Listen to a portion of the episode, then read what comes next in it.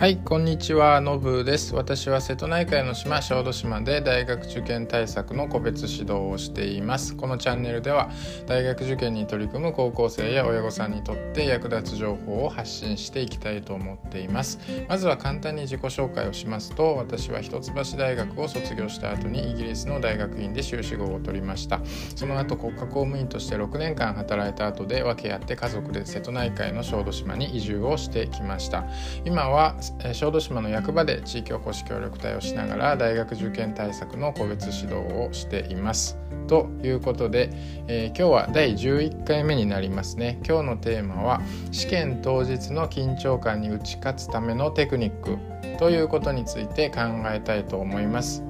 はい、えー、これまでの放送で大学受験の偏差値を上げ実力をつけていくための方法をいろいろとお話をしてきました。ただですねせっかく実力を上げても第一志望の試験の本番でそれを発揮できなければ意味がないですよね。私の感覚では試験の本番はどうやっても緊張するので実力の8割からよくて9割ぐらいしか発揮できないような気がします。まあそういうものだと思って対策した方がいいんですね。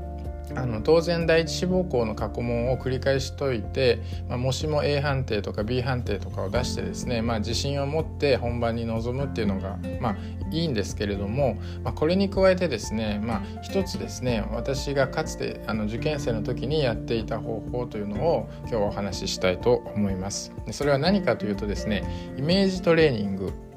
です。はい、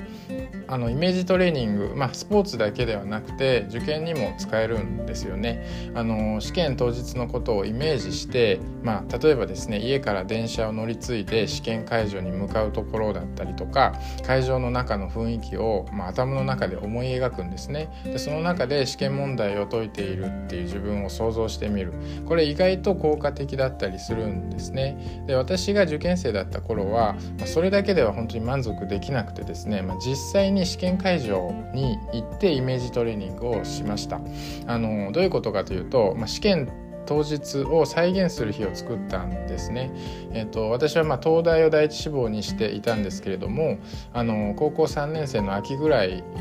だったと思うんですが、まあ、いよいよこれから受験っていう時にまあ、東大とかあと受けようと思っていた早稲田とか慶応のキャンパス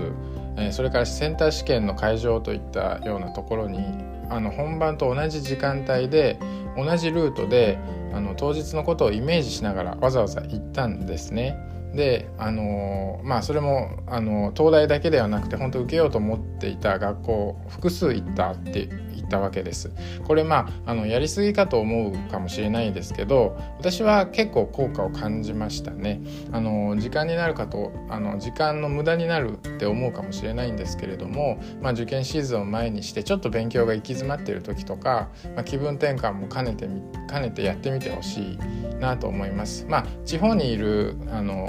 学生さんとかはちょっと難しい部分もあるかもしれないですけれどもあの、まあ、受験に向けたラストスパートっていうことであのリズムがついてあのいいかもしれないなと思って、まあ、私はおすすめしたいと思います。はい、えーと、今日はですねあの試験当日の緊張感に打ち勝つためのテクニックということでイメージトレーニングのお話をしました。今日はこの辺りで終わりたいと思います。ありがとうございました。